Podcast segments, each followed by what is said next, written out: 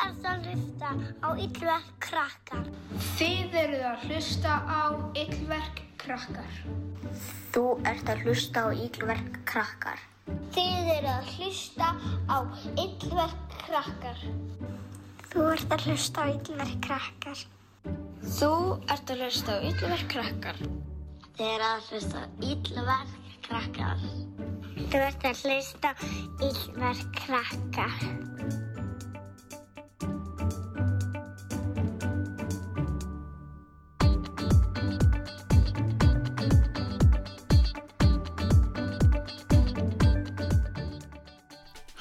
Og verið hjartala velkomin í Ítver krakkar, besta podcast á Íslandi. Þessi þáttur er ansi merkilegur. Ástæða nummer eitt, þetta er fyrsti þátturinn á nýju ári, gleðilegt nýtt ár, Woohoo! velkomin árið 2021 og ástæða nummer tvö, það er ammælisbarn að hlusta á þáttinn. Dröksi, Dröksi kondu, allar ekki að vera með mér í þættunum eða hvað?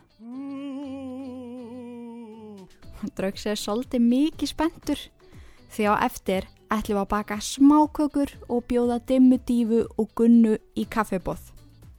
Draugs er núna á fullu að skoða uppskriftir.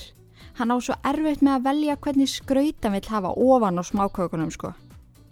Draugs er kondu.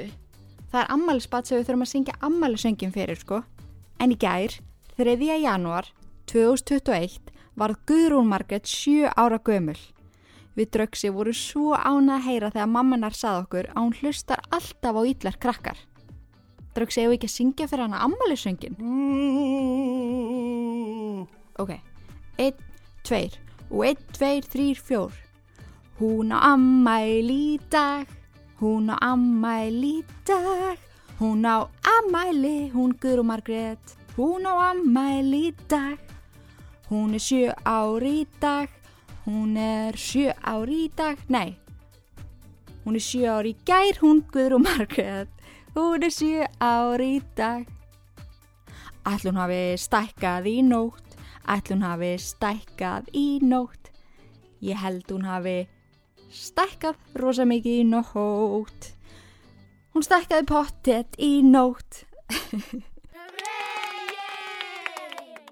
Elsku Guðrún Margrét meistar og snillingur, innilega til hamingju með sjö ára ammælið þitt. Við hjá Yllar krakkar vonum að dagurðin í gær hafi verið geggjaður og við sendum þér risa knús. Draugsi, er eitthvað sem að þú vilt segja við Guðrúnu? Æ, en fallegt hjá þið Draugsi. Það er svo gaman að eiga ammæli. Það er líka svo gaman að vera sjö ára. En Draugsi, ég meina hugmynd eigum kannski að baka afmæli smákökur. Ég held að það sé góð hugmynd. En krakkar, áður við byrjum, því þekkið þetta, þá skulum við gera æfingun okkar saman. Aðeins að vekja líkamann og aðtöða hvort að eirun sé ekki pottið tilbúin til að hlusta. Úps, ég haldi niður. Æj, æj, æj. Draugsi, viltu kannski setja með tissjú? Heyrðu þetta? en ok, við skulum byrja allir að standa upp. Ég þurrk þetta bara upp á eftir. Við skulum tegja hægri höndir upp í loft, eins hátt og við getum. Og svo vinstri, já svona, tegja, tegja, tegja. Reynum að ná í þakið. Hrista þar svo vel. Hrista, hrista, hrista, hrista, hrista og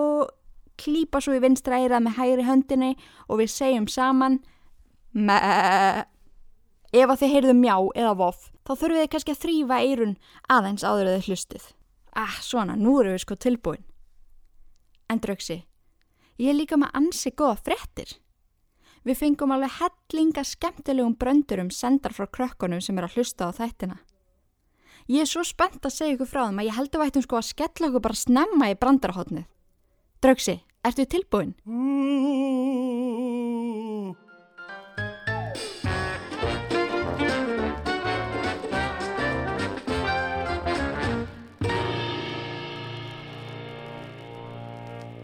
Velkomin í brandarhorn Ingu og Draugsa.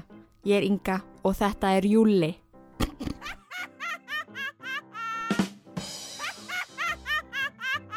Kona situr á veitingastað og er að borða súpu. Hún segir svo, hei, þjótt, hvað er þessi fluga að gera í súpunum minni? Þá segir þjóttnin, hún er nú bara synda greið.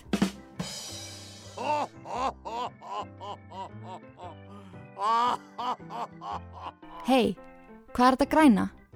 Nú, kalla spræna. Hvað er grænt, kringlótt og mjúkt?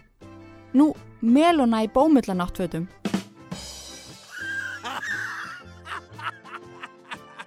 Einu sinni var maður sem var að kaupa í matin í búðinni. Hann fær svo til afgreyslukonunar og spyr. Heyrðu fröken, ekki getur þú lána með stega? Þá segir afgreyslukonan. Býtu, hvað ætlar að gera við stega? Æ, verðið er bara svo hátt. Hvað er bleikt og segir góða ferð? Nú, prömpusvín sem er að fara til útlanda.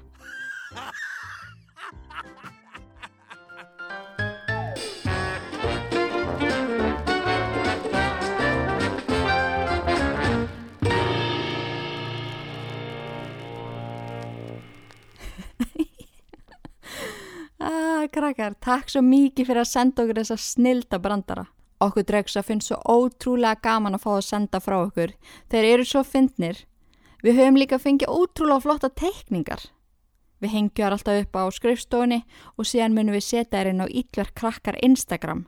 En þið getur beðið fóruldreikar að sína ykkur öll listaverkin sem eru þar.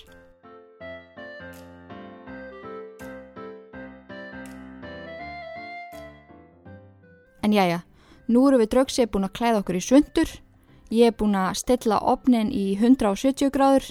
En ef að ykkur langar að baka með okkur, munið þá að byggja ykkur fullorðin um að hjálpa ykkur með opnin. Hann er svo svakala heitur og það er hræðilega vond að brenna sig.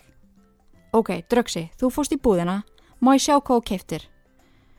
Hérna er smjör, púðusigur, venjulegu sigur, egg, vaniludrópar, kveiti, liftiduft, salt. Yes! M&M! Mm. Þetta verða sko alvöru ammæliskökur. Í öllum regnbóans litum. Því þegar M&M bráðnar þá leku liturinn af þeim í kökunar. Úlala, þetta er sko geggjað. Ok, opnin er tilbúin. Ég er búin að finna til opplötu og bökunapapir. En þegar við erum búin að gera degið þá munum við búa til svona litlar kúlur og raða þeim á papirinn. Drögsi, vilt þú kannski setja uppskriftin inn á Facebook svo að krakkarnir hafa hana hjá sér ef að þeim langar að baka með fóröldrum sínum? Ok, snill, takk drögsi minn. Núna setjum við 130 gramma smjöri og þrjár matskeiðar af sigri saman í stóra skál og þeitum vel saman. Du, du, du, svona. Svo bætum við tveim teskjöfum af vaniludrópum og eitt risastórt egg. Eitt risastórt egg? Hvað, ef að setja risaðilu egg eða hvað? Neini, við látum bara duga venjulegt hænu egg. Svona, svo þeitum við þetta allt vel saman. Du, du, du. Svo sækjum við aðra skál. Drögsi, hvað er appisinu gula stóra skálinn? Já, einmitt. Þannig er hún. Takk fyrir drögsi. Yfir kokkur. Í þessa skál setjum við 220 gram af kveiti. Krakkar, það er sniðut að byggja ykkur fullorðin að hjálpa ykkur að vikta það sem á að vera í smákökunum. Þá getur þið líka verið að sjá um það að blanda svo allir saman. Þegar við erum búin að setja kveiti í appisunugullu skálina, setjum við halva teskið af liftidufti þannig að það liftist upp í loftkökunar. Nei, ég er að djóka. Og halva teskið af salti, svona, svona, svona, blöndum þessu vel saman. Og núna þá skulum við sækja hræriveluna. Hún getur verið soldið þung og erfið, þannig að, þannig að já, það er mjög gott að fá hjálp hjá fullónum við það líka. Síðan hellum við það sem er í appisinu skálinni og hinn í skálinni ofan í stóru játskálina í hrærivelinni og stillum hana á legsta styrk. Svona. Svo leiðum við þess að hrærast saman, vel og vandlega. Hræri, hræri, hræri, hræri, hræri, hræri, með langar í lamba læri, bí, bí, bí, bí, bú. En núna er komið að skemmtilegasta partinum. Náið í M&M pókan og helli honum ofan í skálina og leifi nammin að blanda saman við degið. Mm, mm, þetta er að gyrnilasta sem ég sé. Dröksi, sjáðu þetta. Woohoo! Nú er þetta tilbúið. Núna þurfum við bara að raða kúlunum ofan á opplötuna. Mér finnst alltaf best að þó mér mjög vel um hendunar. Bara svona til öryggis. COVID og svona þið fattið. Svo búið til litla kúlur með höndunum, rúluði í höndunum okkar og röðum vandlega á plötunar. Það komast 12 kúlur og eina plötu samkvæmt mínum útreikningum. Passiði bara að hafa kúlunar ekki á stórar og ekki á litlar. Það er eiga að vera aðeins minni en gólkúlur. Svo tökum við gaffal og fletjum kúlunar út í litlar pönnukökur. Svo bara stað, setjum við þar inn í opnin og þar með að kvíla sig næstu 15 mínútunar.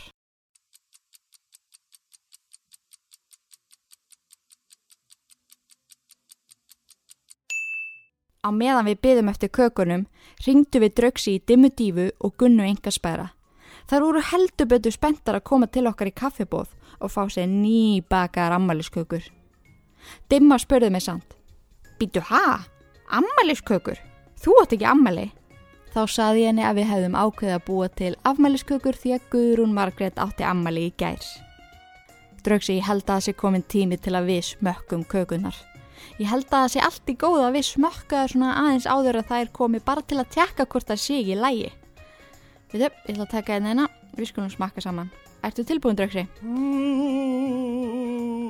Eitt, eigum að býta á sama tíma, ok? Eitt, tveir og... Mmm. Wow, þetta er gott. Ég er spárhættum að við munum klára þér áður en að gestinur okkar koma, en við reynum að hafa okkur vel. En Draugsi, nú fara þær alveg að koma, vilt ekki leggja á borð fyrir okkur? Fjóra diska á glös og þú sækir kannski ískalda möndlumjólk líka. Mm, ég verða að fá mér annan bita. Þetta er ekkert smá gott. En jæja krakkar, við ætlum að undibúa kaffibóðið. Það var ótrúlega gaman að baka með ykkur og ef að þið prófið að búa til svona smákökur með fóruldrum ykkar, sískinum, afa, ömmu, frængu eða frænda, þá væri ótrúlega gaman að sjá myndir. Er eitthvað sem að þú vilt segja að lokum draugsi? Þá segjum við það. Takk fyrir að hlusta allir saman og takk fyrir að vera til. Ég heiti Inga Kristjáns og þið voruð að hlusta á Ítverk krakkar. Takk og bless!